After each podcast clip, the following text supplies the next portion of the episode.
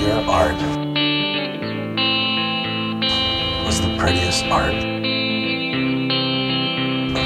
All the art. Thank you. Being a collector has changed a lot, hasn't it?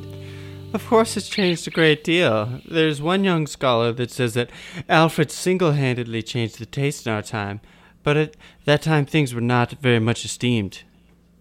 But there were very few art books available. There was very few art books available, and there were, above all, very few books with color reproductions, very few books with good color reproductions. The Van Gogh show was an unbelievable affair. People came in droves, even stood in line to see it. Mrs. Roosevelt went twice to see it. And then we had to go back the next year, in 1935, you see, to try and prolong the show. Looking back, what do you think it was that appealed to the public in that exhibition? Was it the work and the quality of the man? The whole. Since that time, Van Gogh has become, oh, uh, one of the most excessively popular painters, you know, that uncultivated people deeply admire. But at the time, there were both cultivated people who admired it and the uncultivated people who admired it. I mean, there was an intellectual aspect to the exhibition, and nevertheless, also an appeal to everyday people in it. I've seen photographs of the lines and the busloads of people and all the things that that sh- show sort of entailed or that happened. Well, the fact that the paintings were so colorful, and the fact that they were so intense and passionate, and also that, that there were, as usual when Alfred did shows at the time, these were wall labels with descriptions by Van Gogh of what he wrote about the pictures to his brother. I mean, Alfred carefully underlined all the letters that poor Van Gogh had written to his brother, trying to explain to him what he felt about the night cafe and what he felt about the billiard room what he felt about all these things. So there was a schmaltzy aspect, you know. I mean, you saw on the one hand these ferociously intense, colorful pictures, and then you also saw that what the painter was trying to put into them. I mean, it was all written so that people took the time. If people took the time to read the labels, they saw in a very intense way what the artist was trying to do. And scene. That is acting, my friends. Hold your applause. And welcome, campers, to Magic Camp. This is a podcast about art and power for anyone who has a little extra time after school. Welcome, welcome. Uh, I'm Banderson. With me is my Paul brother. Anderson. Yep, not Theo, Paul Anderson, Mm-hmm. nor Vincent. Uh, and we are talking about poor Vincent van Gogh. Um, Oh, poor Vincent. poor Vincent Van Gogh. In, indeed, uh, he was very poor. Um, and uh, yeah, one of both of Paul and I's favorite artists, and many, many, many, many people in the world, whether cultivated or uncultivated, would say the same. Um, Paul, you like Van Gogh, yes? I do. I love him. Uh, unironically, uh, I have a, a huge boner for Vincent Van Gogh. Uh, as do I. As do I. Um, uh, oh, looking for my notes. So yeah, we're talking about Van Gogh. He he. Let's get through the Wikipedia. He's a Dutch painter who lived from 1853 to 1890. So Paul, a hundred years before you and I were born. Think about that. Wow. Pretty interesting. Whoa, dude. That's crazy. Uh-huh. He's called a post-impressionist, which means he's so good that people didn't know what to call him, uh, and painted something like 3,000 works, a third of which were paintings, and the other two-thirds were drawings. I personally love his drawings so much. I think a lot of what his painting is comes from his drawings and from his work ethic. People, this is about work ethic. Um, but no, so much of what what he did formally came from the fact that he was going over and over and over and over and over and over again um, at these works from drawings up to paintings. And I think a lot of his style developed out of that. Although today we're not going to talk as much about the style or the formal qualities, I don't think. Um, we're going to talk a little more about his biography. So, Paul, do you, do you know about Vincent van Gogh's biography? I know the the basics, uh, along with a few key details, um, but maybe you could illuminate uh, those things, and then we'll fill in the gaps and see if there's anything that I know um, as there obviously will be. Mm-hmm. Well, he cut off his ear and he gave it to a prostitute. Um, Really? Think He that- cut off his ear? He cut off his ear, Why? and then he got one of those trumpets. You know the sh- the the horn things that go Yeah. go in the ear. Yep. Um, uh, well, that's a good question. Um, but yeah, so people know that. People might know that he came. Well, let's move backwards. That he committed suicide, right? People pretty much know that at age 37. That Or did he? Mm-hmm. Mm-hmm. Or was he killed by the state? Mm-hmm. Um, and actually, it's pretty useful to go because people generally know in reverse priority order the uh, events of his life. Suicide to his time in uh, psychiatric wards at St. Remy, to painting in the hillsides at Arles, um, and painting in pubs and kind of among the rabble, and and then maybe a little earlier in his career in Paris and attempting to be a serious artist and to go kind of the normal route through school or to get accepted in academy galleries and things like that. Um, but before he was in art, Paul, would you like to to share what he was doing before that? Yeah, he was uh he was a preacher man. Uh, I don't think he was a son of a preacher man, but he was uh, from a from a family of hyper religious people, um, as m- most families were in in those days. As a Dutch Calvinist, and tried to pursue a life of uh, ministry, but was you know I think he spent something like ten years trying to have a go at it in the church, and I, I'm not sure if he completed any formal ministry training. Ben, but do you know? I don't know. But he was basically kicked out because he didn't have that soft minister's touch, um, among other reasons. I think it was probably pretty clear that he wasn't exactly the most emotionally stable fellow, um, which you can't have when you're trying to lead your flock to to the, the cool springs that are uh, faith. Mm-hmm. And you know what? I bet he had bad teeth. That's no good. Yeah. If you're trying to be a preacher man. No, no, no, no, no, no, no, no. It's too bad. I can sympathize.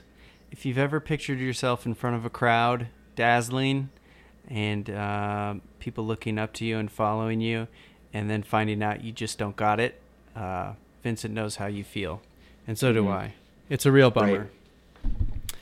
Um, yeah, so I I think Vincent Van Gogh, unlike any other artist, I can't I can't even really think of any who would compare. Maybe Jackson Pollock to some extent um, are as well known in terms of their biography. Uh, it'd be interesting to count out the number of books and the number of movies, especially about Van Gogh. Right? Uh, Maybe Picasso. yeah. Yeah. Yeah, I mean, there's a yeah, there's there's so much Van Gogh content out there. Uh, you could you could start a start a whole you know branded page just with different Van Gogh content. Um, Yeah. he's a celeb. Mm-hmm. What what Van Gogh movies have you seen? I've seen Loving Vincent. Um, we'll call that a, you know, rent it if you must. uh, not that the, not that the artwork isn't really impressive and the project itself really cool, which is that they, you know, every frame was itself an oil painting. Um, the movie itself is not not very good. What did they call that Um, again? Rotoscoping or something? Something like that. Um, I I, think, it's that really it. yeah funny that they have that word when the It's- the word it's is a- tracing. That's the word you're looking for. Right. And it and it's an ex- insane amount of labor. Like when you watch the movie, it's almost like, oh, I don't know if this was worth it. Um, It's too bad. because it, it's just like a kind of a hard to look at cartoon. You know, mm-hmm. it's like uh, this is really hard to focus. I don't know where to direct my eyes. Like, and you the the beauty of it is just not. It doesn't really strike you. Um, I've also seen At Eternity's Gate, which I thought was excellent Yeah. um, starring our our boy uh, Willem, Willem Dafoe. Dafoe. Um, Yeah, very very good. Very, highly highly recommend ten out of ten. Maybe Yeah. not ten out of ten, but very good Yeah, and ten out of ten for Willem Dafoe. I mean, he's the perfect for sure. Van Gogh. It's his best role since since Klaus in Life Aquatic. Yeah, or um, the uh, Goblin guy from Spider Man. For sure. Um, he's got the severe face that you need. Uh, unlike there was like a BBC kind of long bio, like a documentary sort of thing, actually really focused on Van Gogh's writings, and Benedict Cumberbatch played Van Gogh. Just look up a picture; it's absurd. He has like this. He has red pubes, like just taped to his face. It looks awful, and he he just like recites letters um, esoterically or like very fluifluously. And actually, I would say that above all is a really great representation of uh, what I think is maybe something to be frustrated about in modern day depictions of Van Gogh is um, the way he's per- uh, portrayed in that as very flowery, flowery. Um, but um, okay, so yeah, and that and the fact that he was a prolific writer, I think, pretty much covers what a lot of people know about Van Gogh, which is quite a lot. I mean, that's a lot to know about any artist. Um, For sure. Like I said, probably number one, number one with a bullet. Um, but that he was very close with his brother Theo, and a lot of what we know about Van Gogh comes from their letters, and they were super close. Um, Theo was also kind of a struggling slash failed artist, but he was much more established and did some art dealing. Um, he got People married. say that people say that everybody in our generation tries to be an artist, but no, the Yeah. history suggests that it was much more common for people to just say, "Hey, you know what? I think I'm going to be an artist. Yeah, I'm going to paint. I'm going to do oil paintings for a if- living." Yeah, if you look back at like uh, great militaristic movements, like the Italian fascists, Right. Mhm. and then look down the list of the top fascists, like half of them were poets. Poets Yep. were so commonplace and so respected and powerful a hundred years ago. And so easily radicalized. Yes. Yes. Um, so yeah, I, I would say that that's pretty much common knowledge, and I want to get into what that says about Van Gogh and what we might consider. But let me drop some bombs on you, uh, campers. Things you don't know about Van Gogh.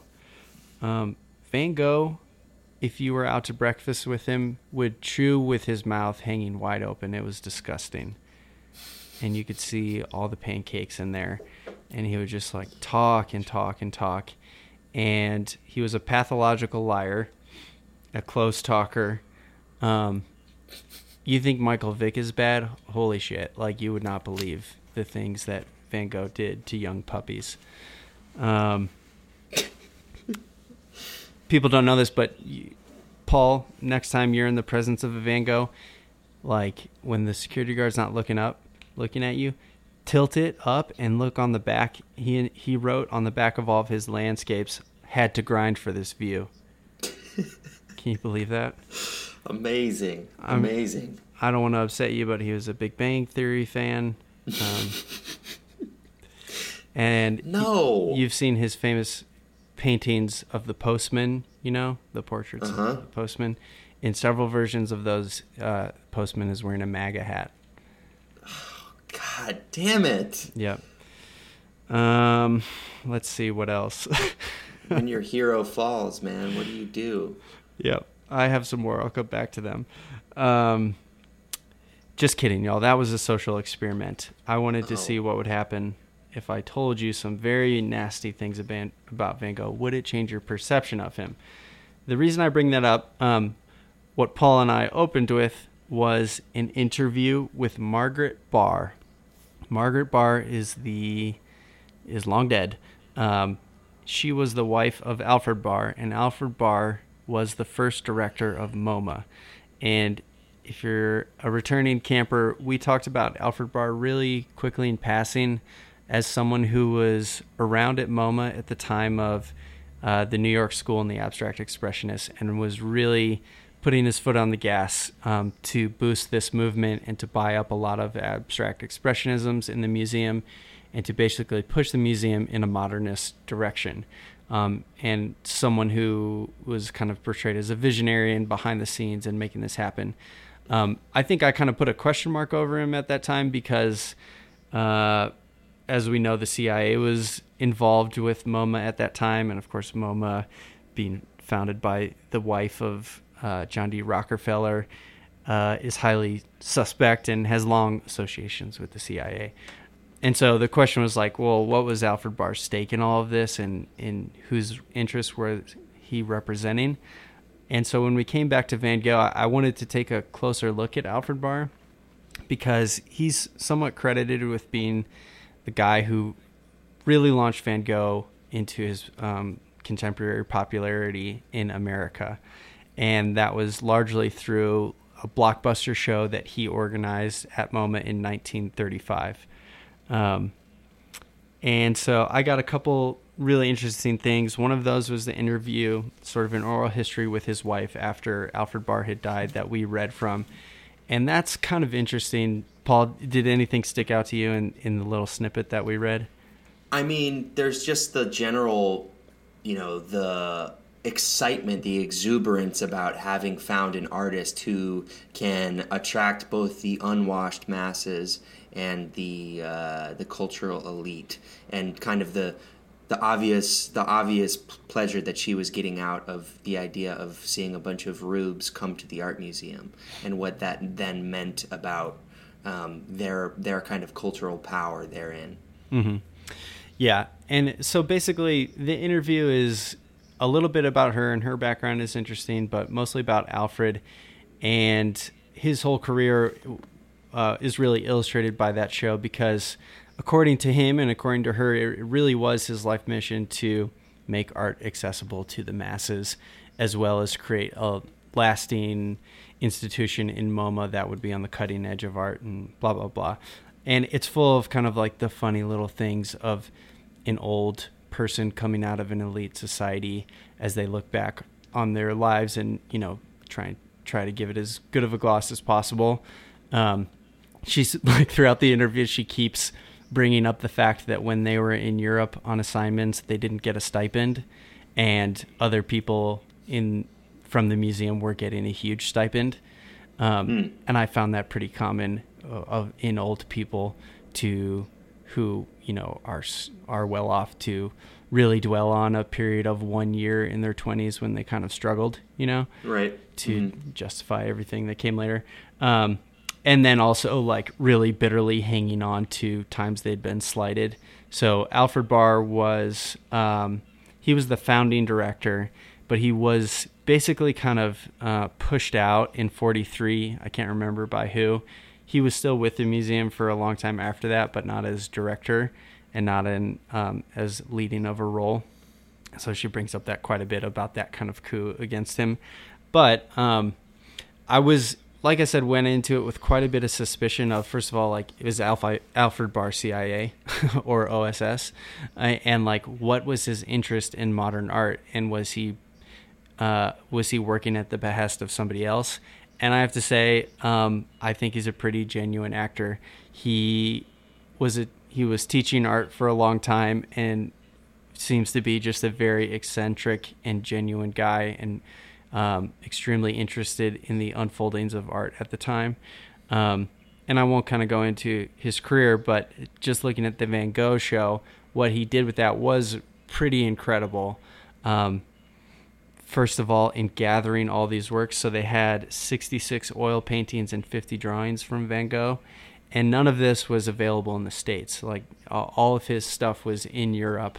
Um, and relatively no, unknown in the United States and definitely unseen because, like she mentioned, there weren't many textbooks, there definitely weren't many photos, and there certainly weren't color photos. Um, and so at the time, people, even if they were appreciators of art, may have heard of Van Gogh, but it would be really rare to have seen a Van Gogh. So a lot of his talent was in his charm, I guess, of going out to the Netherlands and other places and and schmoozing and convincing people who held Van Goghs to loan them to him to go show in New York. Um, so it was a pretty massive undertaking and really impressive. And I, I gather that I guess things have changed quite a bit since then. But what he was doing was pretty bold and innovative, just going up and saying, "Can we have this painting?" You know, for six months. Um, but not only that, this is what I really want to bring up. So just the availability of these paintings brought like masses to come see them and introduce Van Gogh to the Americans.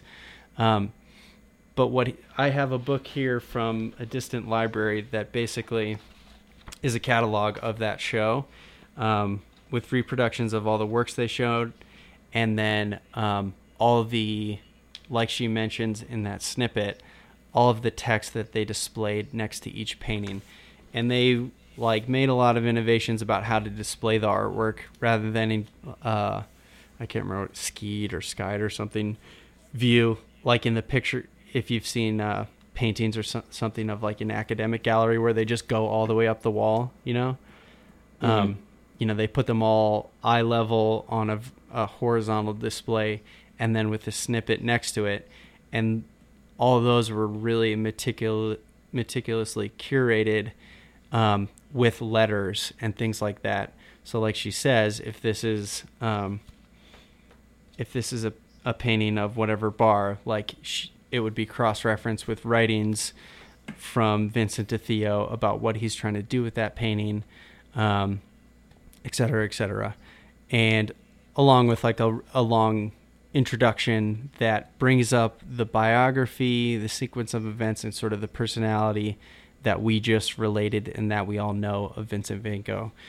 Um, so I mean, just looking at this book, like it's kind of an unbelievable amount of work. That alone I, makes me pretty sympathetic to the guy of like how how much this was a labor of love, and all the descriptions are of him are basically as a, like a gaunt and overworked crazy person. Um, Given our past discussions about MoMA, I got to say I'm kind of surprised, and I was kind of me too.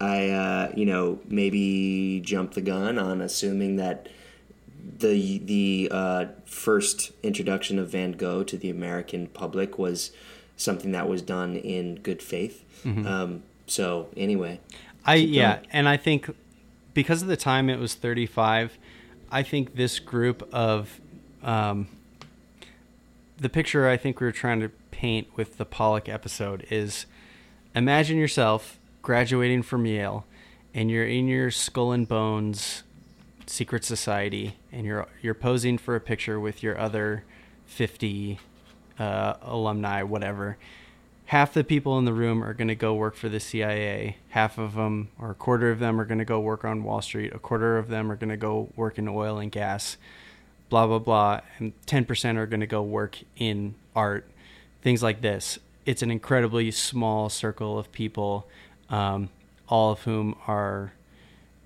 extremely high um, and have very nasty ties and interests. Um, and half of them by the end of the century are basically war criminals. Um, so that's like that is the reality of the like milieu we're talking about. But I think in 1935, it's sort of before this transition to post-war America, where all of a sudden uh, they find themselves as the captains of empire. Um, and also for MoMA, it was still really a fledgling operation. I guess John D. Rockefeller was not, really didn't like the project, really didn't like modern art. So it was something that was kind of going on um, without his interest or blessing. And so I think really maybe in these first 10 years, there was a win- window of, um, you know, well off and well connected people, but who were genuine about this stuff, kind of running this this by the bootstraps. We'll do a whole episode, I think, on MoMA at some point. But um, yeah, I, I, I agree. I was surprised too. But what I wanted to get at with that is like, I this is exact. If I were to go to a Van Gogh show, this is exactly how I would hope that it were set up, mm-hmm. because I do really love his writings and how he related to Theo, um, and and the way he was so self conscious about his work, um, and how you could tell ha- like how intentional everything he was doing was because of how he could explain and articulate it to Theo or- Right. or, whoever. And that maybe is a good place to linger for a second, um, and and something I wanted to make sure that we point out about Van Gogh, which is that he was very much aware of what he was doing as an artist, and was an incredibly thoughtful, uh, artistically engaged person.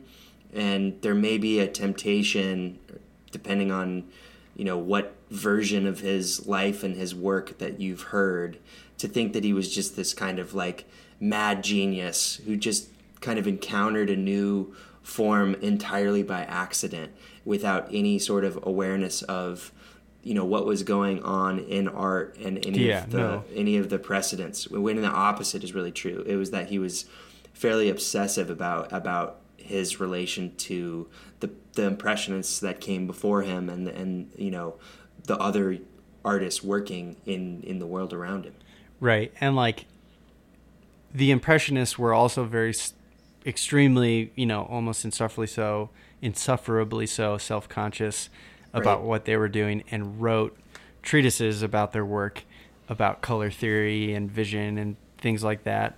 And Van Gogh Van Gogh read all of that. Um, and I don't know if like we know well enough his evolution of that that self consciousness where he was trying to be um, just a good realist painter or then just a good impressionist painter. But I will say um, I do really get the impression from his early stuff of that he was trying to truly work towards being a great painter in terms of like technically and fundamentally. Um, and his early stuff is pretty, you know, bad in a lot of regards. It, it, in if you're judging it by realist terms or impressionist terms, academic or impressionist terms. Um, but he- yeah i mean that's what i was gonna say it sucks man jeez dog shit. Um, dog shit. Van gogh these paintings are dog shit man. You should just quit. Cut off your ear, bro. right. Um, but because he was such like a, a long laboring and hardworking artist, particularly because like he knew how far he had to go, that I think, like I said, his style evolved out of like his extreme iterations. In that, like it was, he was doing this over and over and over again, um, and especially like with the means that he had. First of all, being exiled from a lot of um, normal settings where painters were hanging out and doing their work. Um, so in his subject matter, but also even like in his materials and needing to get outside and and draw or paint every single day forced him to do so many quick drawings of landscapes and things like that. Like I think a lot of his painting style really comes from his drawing um, fundamentals, which yeah. And then he was also quite a fan of Japanese um, painting Yep. and drawing. right Like I said, I don't I don't know if we need to dive into the formal stuff now. Um, I guess here here's what I wanted to bring up. We can sit on this for as long or short as we want. Um, and why I was pulling on a few of these threads. One of the biographies of Van Gogh I read, which is a really common thread through all all depictions of him that I've seen.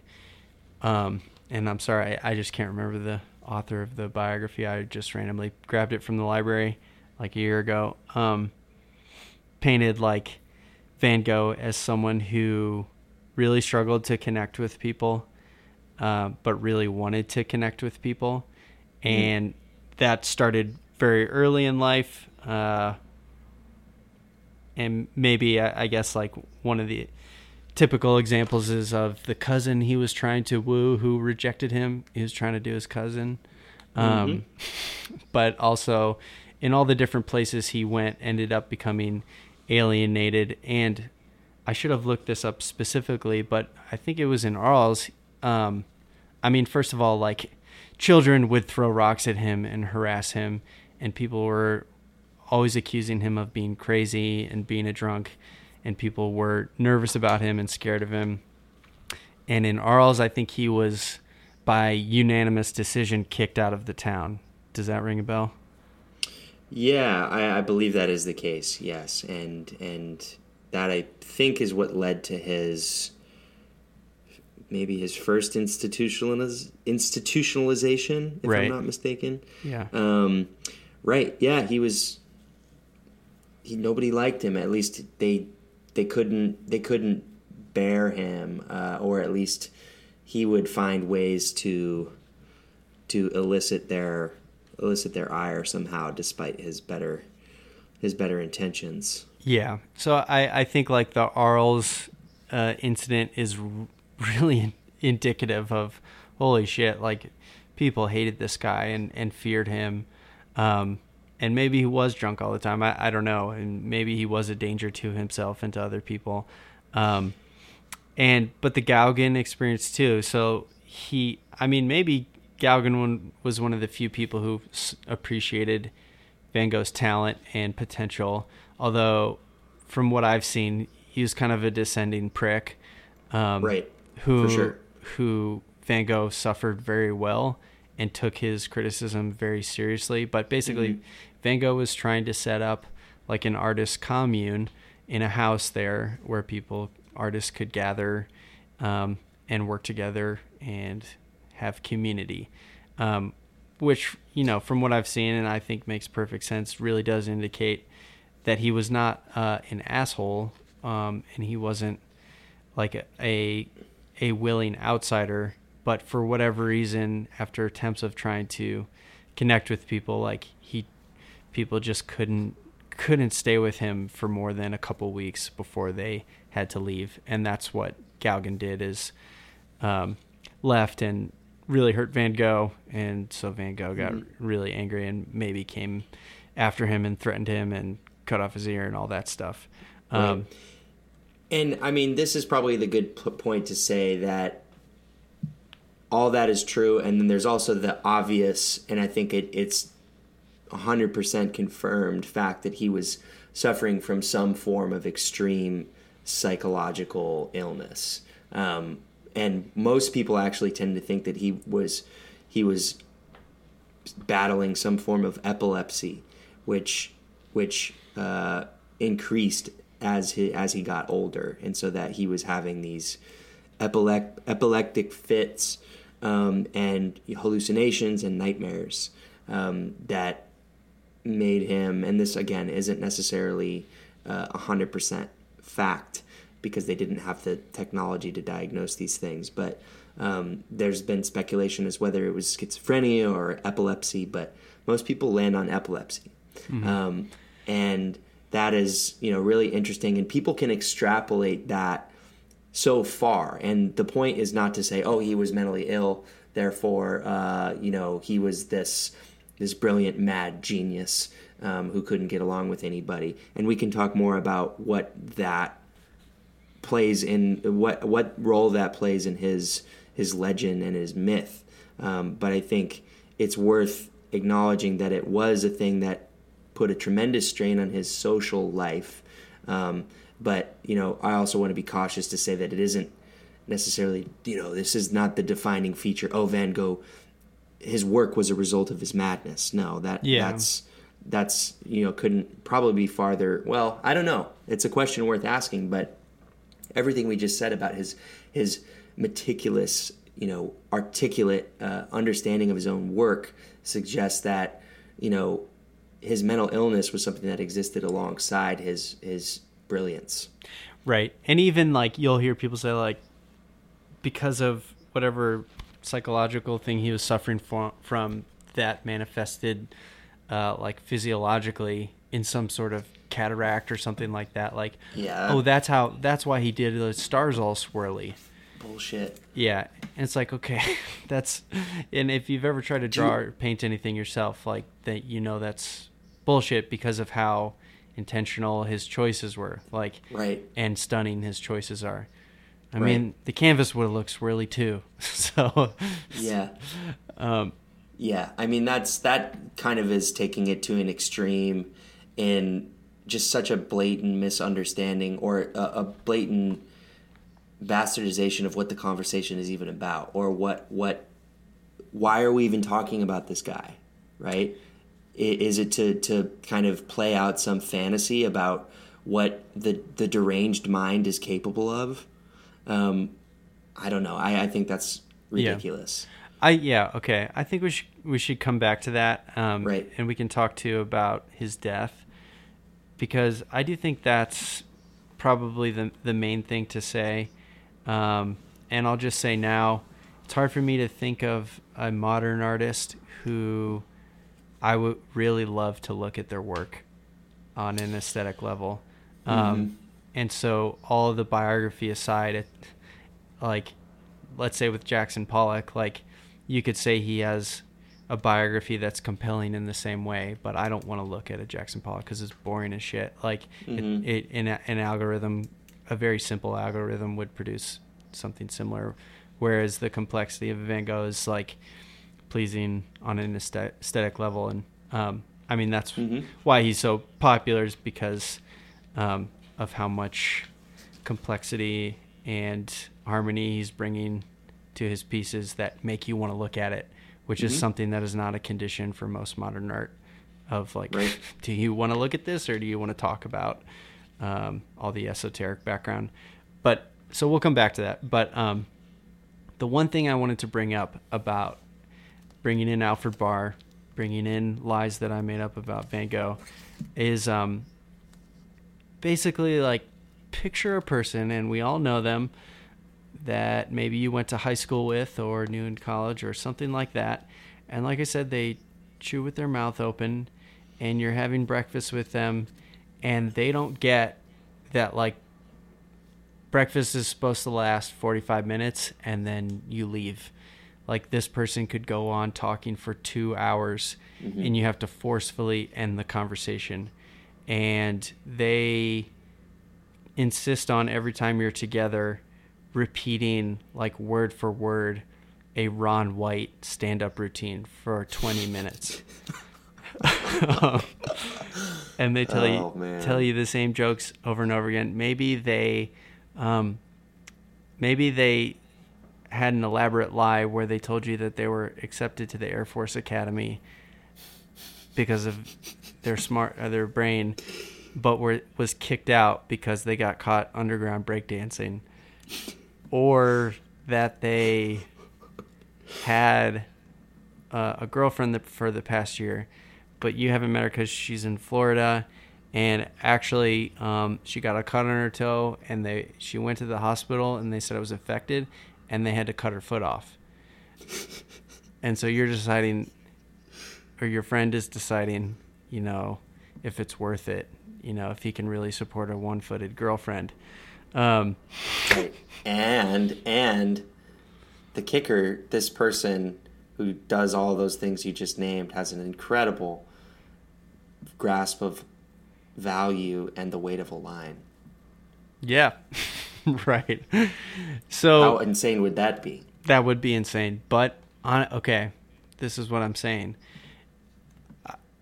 I'm trying to drive home the point that we know people who we who maybe we even try to be friends with out of whatever sense of obligation and it's very very very hard to spend time with them. Do you know what I mean? There's just something socially off there that is not fun for you and you Mhm. don't gain anything from this relationship. It's incredibly draining and you you just want to get away. Do you know what I'm saying? I definitely know what you're saying. Uh, it's it's vague, but um, that might be because I'm that person to so many other people. Um, no, I'm just kidding. I absolutely know what you're talking about. And so my point is like everything from Van Gogh's um, biography suggests maybe not in that extreme of a way, but that he was that type of person that couldn't keep friends and couldn't keep people around except for the most sympathetic, like his brother. Um, and I don't think I'm being too. I mean, maybe he did have some friends, um, but I don't think I'm being too extreme in the way that he was really pushed out of polite society um, and could only make connections with uh, really dislocated people like prostitutes who you know on the first date he would be like i love you and come live with me. Um, Right. and like i i think yeah i think the gauguin uh, interaction is a good illustration of like yeah, I mean, uh, to go it, uh, I don't want to draw too heavily on Etern- at Eternity's Gate, and I think it's Gauguin, um, but uh, you, the- you asshole. I it's Van Gogh. Okay. okay, you get that. I'll, I'll, I get, Van, I get Gauguin, uh, Gauguin. Um, Gauguin. no, but the, you know, Oscar Isaac being cast as Gauguin, and the the frazzled, spastic Will, uh, Willem Dafoe as Vincent Van Gogh is the perfect foil.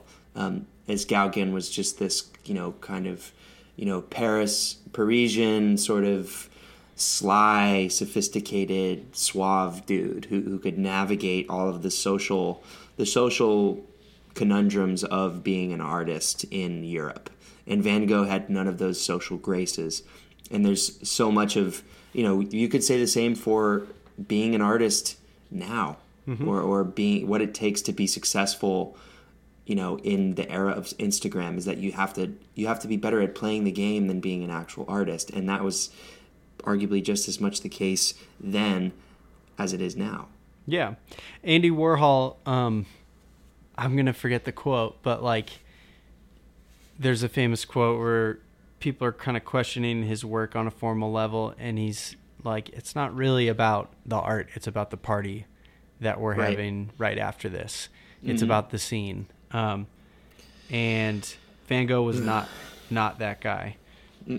And so I guess although like, i think he would probably be pretty fun if you got him liquored up i Yeah. would imagine I bet he was a fun fun dude. under the right circumstances Yeah.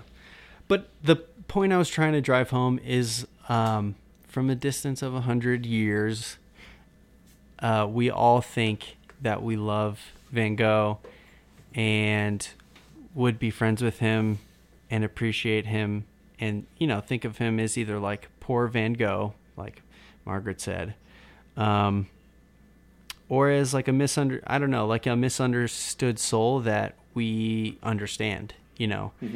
Uh kind of a I- joker if you will uh-huh. Uh-huh. uh-huh. ju- Yeah, he's a little twisted.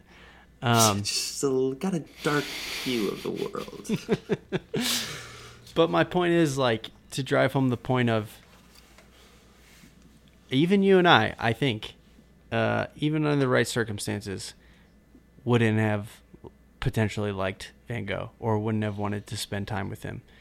And so I'm just trying to drop put press on the irony here of him being the most beloved painter in the world, right? And like people as And diverse of me and you know my mother-in-law both agreeing that like we love him so much right when in fact like if he were in your home you would feel very uncomfortable Right, and the very I think you're getting at it that the very thing you're talking about, the knowledge that he was, or the or the idea that he was an outsider in some way, is in part what draws us to him because it kind of flatters our idea of of how we see the world, right? We want to believe that we too possess some, you know, some rare kind of outsider quality that cuts through the bullshit. And you know, Van Gogh is is a person who who can represent that to us. And I'm not trying to say that he shouldn't be. I think I think that's arguably a good thing. Um, but I think the impulse you're talking about there to kind of romanticize him is comes from a good instinct, but it is is uh, a corruption or is corrupted by the kind of toothlessness that you're talking about. yeah Do you understand what I'm saying? yeah i think so and I, i'm not exactly sure where i'm going with it either other Well- than like how easy our appreciation is um Sure. well let I mean- like go ahead No, you go ahead. I mean, I don't know how how much info you have about this, um, or if you wanted to think about this, but setting aside, you know, how we perceive him and whether or not he would be somebody who you could, you know, eat breakfast with or uh, play ultimate frisbee with without having to worry about him saying something weird to a girl who walks by. Um, the fact that he was, like you said, only he, he had been excluded to the point that the only people who he could make social connections with were prostitutes, peasants, you know, people who he was paying to give him psychiatric care. Um, you know, gave him, and again, this is tricky because I'm not trying to say that mental illness is a necessary catalyst for artistic brilliance. I'm really not trying to say that. But his status as an outsider gives him a perspective that we on the inside do not have, right? And sheds light on realities that we need to know about, we need to think about. And the way that he looked at the world was in many in many ways a result of the suffering that he was going through. Um, in, in that his suffering infused his art with a kind of a kind of radiance and passion.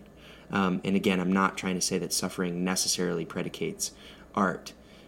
What I'm trying to say is that we can't discard him because he was an outsider, or we can't we can't neuter a Van Gogh or any any kind of artist who was looking from the margins and sort of as we're tempted to do say oh this is a marginal artist how fascinating look at this dancing dancing monkey who can who can talk to peasants and and show us what it's really like on the outside there's a there is a vital and necessary perspective that is being expressed there that we Yes. as human beings would would be better off heeding Right. And I think um so like I think the stark contrast of the bars, not even the bars, but of MoMA and Van Gogh is a a good way to see it because all right, put Alfred Barr and Margaret Barr aside, although they were very high society and about town and tastemakers. So even even though I say like I think Alfred Barr was very genuine, um, I still doubt he would very much enjoy actually being in the presence of Vincent. Right. Much, much less his wife. I don't know why I'm saying that. Maybe that's sexist, but just based on her demeanor in the interview. Um, but let's say for sure, like uh, Abby Rockefeller or any of the less genuine actors in the museum, um, would never, ever, ever countenance Vincent being at one of their cocktail parties. You know how Right. immediately he would embarrass everybody and create a scandal, um, just by his weirdness. Like not even like he's gonna make a scene, but just one of those people who makes you uncomfortable, like Right. and uneasy. And so I think the first thing just to say is like the obvious thing of like it's just sad because it's unfair. I mean, his whole life is unfair. Like, there's nothing romantic about the fact that he suffered his whole life and never got any credit, and just because he's now revered doesn't doesn't do anything for him. You know, doesn't re- um, redeem his actual experience, and Right. that's very sad and unfair. And you know, I I'm hesitant to like make it a tragic beauty sort of thing. Like it just really, the person who this sucks most of all for is Vincent, um, because he's dead. Uh, Right. But but first of all, like yeah, that it's just it's just on uh, the irony is unfair that someone who never would have been allowed within hundred feet of these people is now lauded as um, you know a golden child. Um, mm-hmm. I mean, i and- think right 100% and a, a really easy thing to say is like well they shouldn't be able to own his works Yeah, like his sure, work should right. be, belong to Pub, the the dutch people or something right. like that Yeah, yeah, like for sure. No, hundred percent. I mean, I I totally get what you're saying, and I think I think I'm narrowing in on it, and this is what I was kind of trying to articulate as well. Um, is that I mean, maybe another way of putting it is that if we were to truly understand Van Gogh and his work, we would see it in the MoMA. We would see Starry Night in the MoMA and say, tear this down, tear this building down. yeah right You know, like the vision of Vincent van Gogh, of what the world is, of the beauty, of the radiance, of the of the sublimity of every single moment and every Mm-hmm. fiber of creation Right, right, right. stands as a jarring and stark critique of all forms of wealth and power and and establishment. because it not not only high, highlights the um, injustice of it and the irony of it, but Yeah. just the deficit of this world of like how gray and boring 100%. fucking useless like this whole That's what I mean. is. Right, right. So it, it points us to like here's a man outside of this world and my god like how much better does it look than this shit Right, Um, for sure. Exactly. And, and because he could see it, and that's why Right. we, you know, that's what an ostensibly what an art gallery is for, is so we can put these, you know, situate these works of art on the wall that show us, you know, people who saw something that we didn't. We get to momentarily kind of touch it for a second ourselves, and then off we go. Um, rather than, you know, allowing those things to actual be actually be transformative in in the way we view how our our society is constructed and how we how we relate to the world.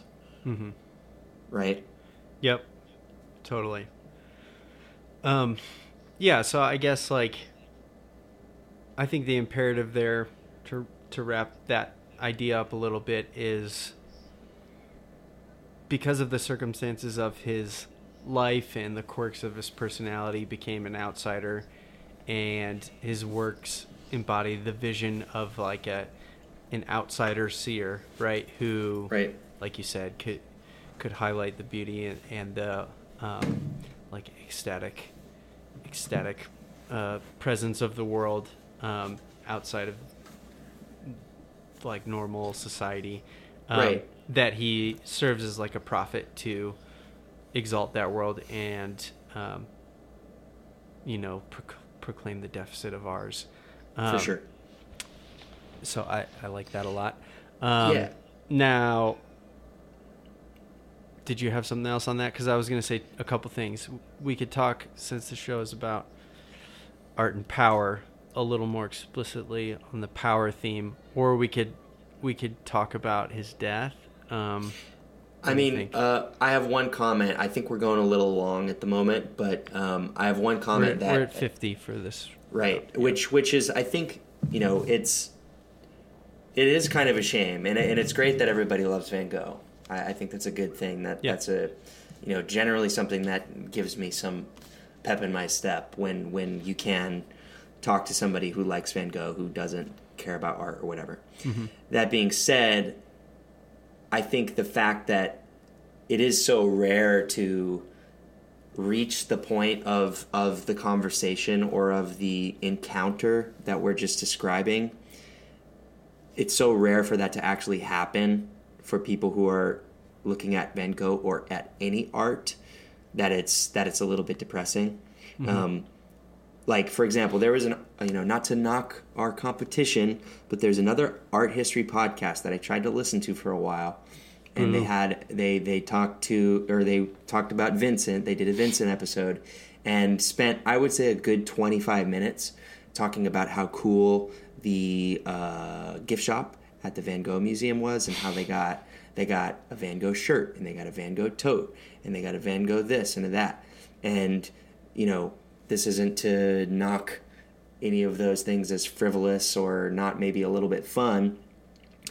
It's it's to go back to the point that we're just saying which is that if you're really looking at Van Gogh's art he should make he should make your desire for a t-shirt with it with his painting on it completely useless. He should obliterate it Yeah, he should make you you, see what I'm want to quit your job and go walk outside, like, Exactly, right.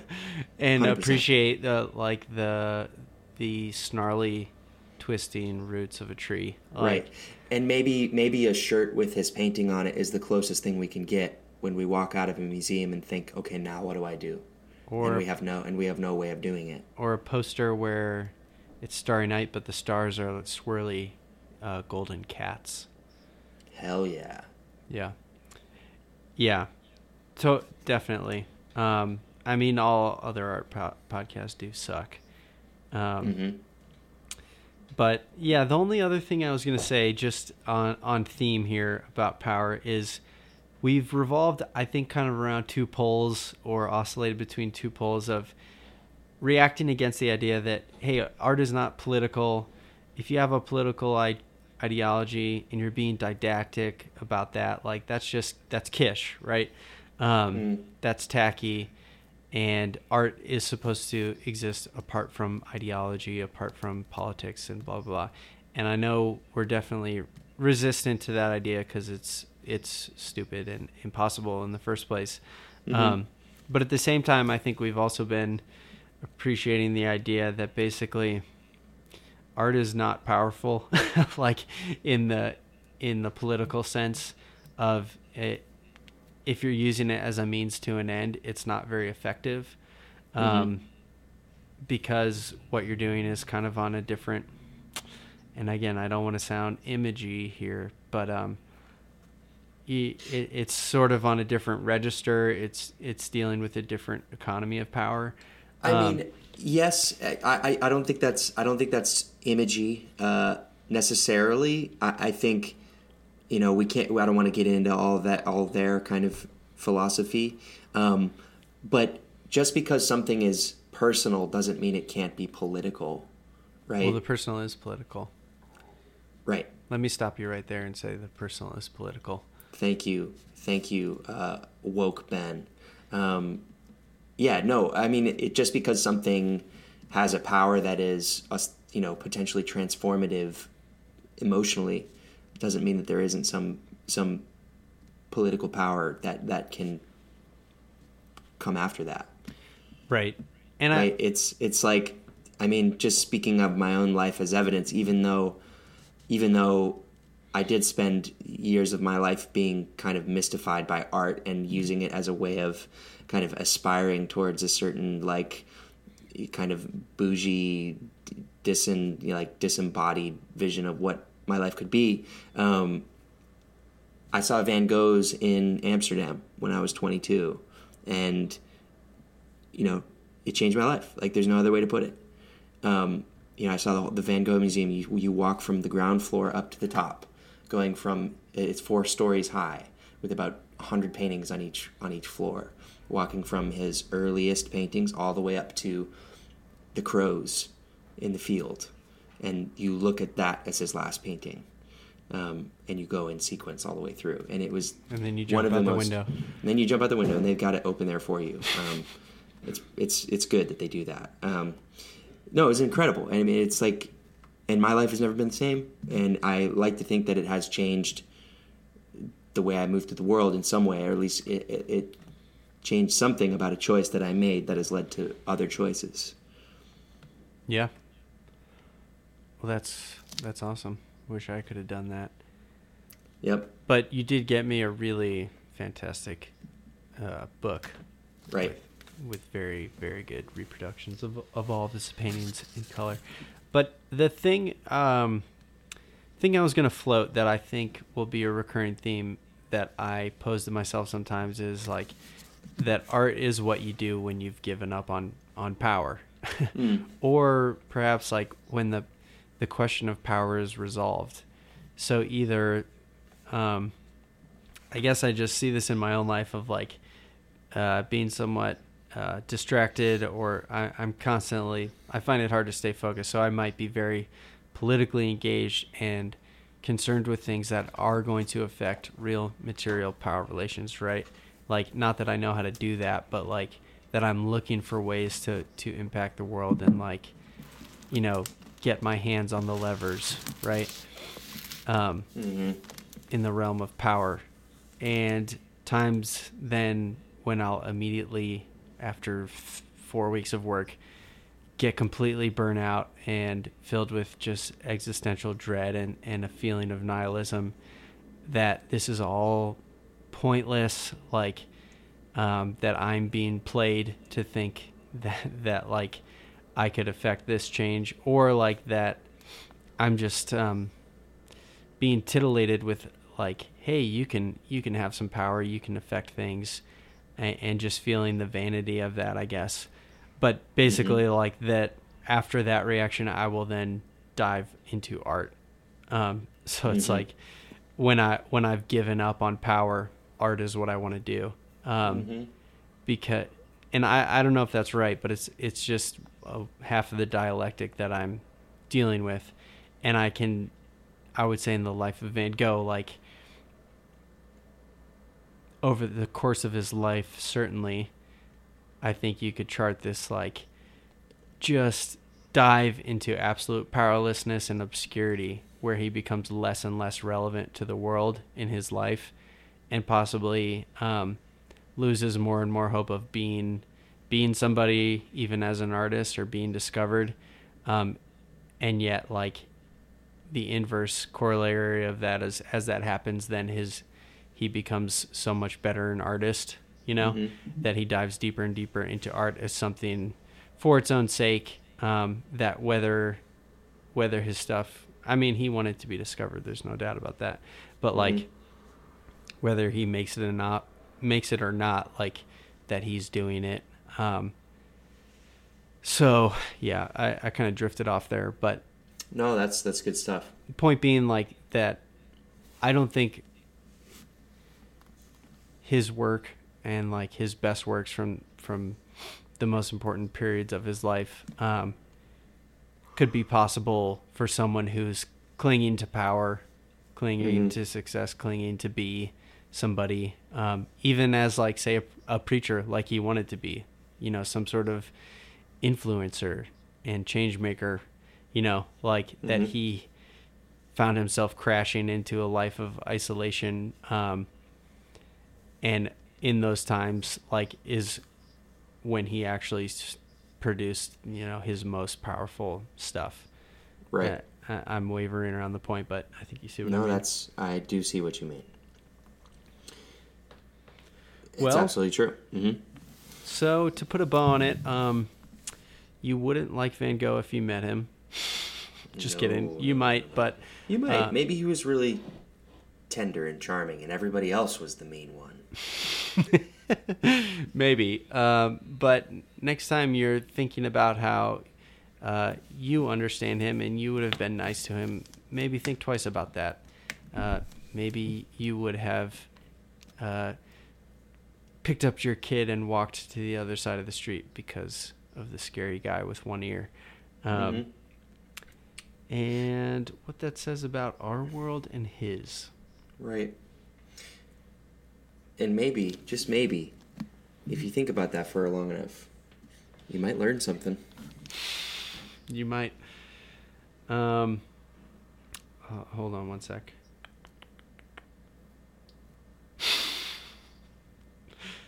Did I mention that that he was he uh, fought dogs? I think I did say that.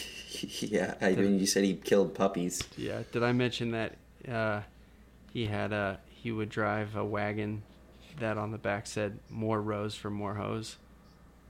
Crazy. It's kind of He also he also wore white sunglasses on the back of his head, if you can believe that. That they even made those. Yeah. He wore white jeans, and people would ki- kick mud at him just to get the jeans muddy. He, he had these little flip flops that when you turn them over, they actually have a bottle opener under the flip flop. Uh, yep. He could often be found in the in the club. He also loved going to the gym, if you can believe that or not. He loved exercise. And, God, um, uh, the thing. And- c- yeah. Go on. but more than anything, he loved telling people about his workouts I know. um, and and his diet too. I can't have a conversation with Van Gogh without him fucking mentioning CrossFit. It's horrible, and he's he's in good shape. It shows, but honestly, And yeah, and we get it. You're a vegan, and you threw out your TV. Uh, cool. mhm. Well, anything else to say? I think there's more to come on Van Gogh. At least there should be. I, Yeah. I would say if you haven't seen it, go out and watch At Eternity's Gate. We could probably do a whole episode just on Van Gogh's. Shoot. Yeah, What's we didn't up? talk about his death. No, that's okay. We could we could do an ep on his. Well, we could fold it in. Talk about his death. Talk about his Christian Christianity, or what some people would call a kind of panentheism. Um, and then we could maybe get into the kind of aesthetic things if we're willing to venture down that road. Yeah, definitely. Well, that sounds good. Well, Mhm. well, that's where we'll go next. Next. Uh, anything else to say to the campers before they uh, tuck into their beds and make fart noises for an hour straight before falling asleep? And then we wake them up two hours later, bring them down to the dock, and ask them if this dock were to blow up right now, where do you think you'd be going? And then we all skinny dip. hmm Well, this has been Magic Camp, a podcast about art and power. And for anybody with a little bit of extra time after school, I'm Paul Anderson. I'm Banderson. See you next week, campers. Bye bye. What do you think is more important? Don't think about it. Sensitivity to aesthetics or compassion? I think It's a trick question. Yeah, I think they're the same thing. The same thing, same sides of a different coin.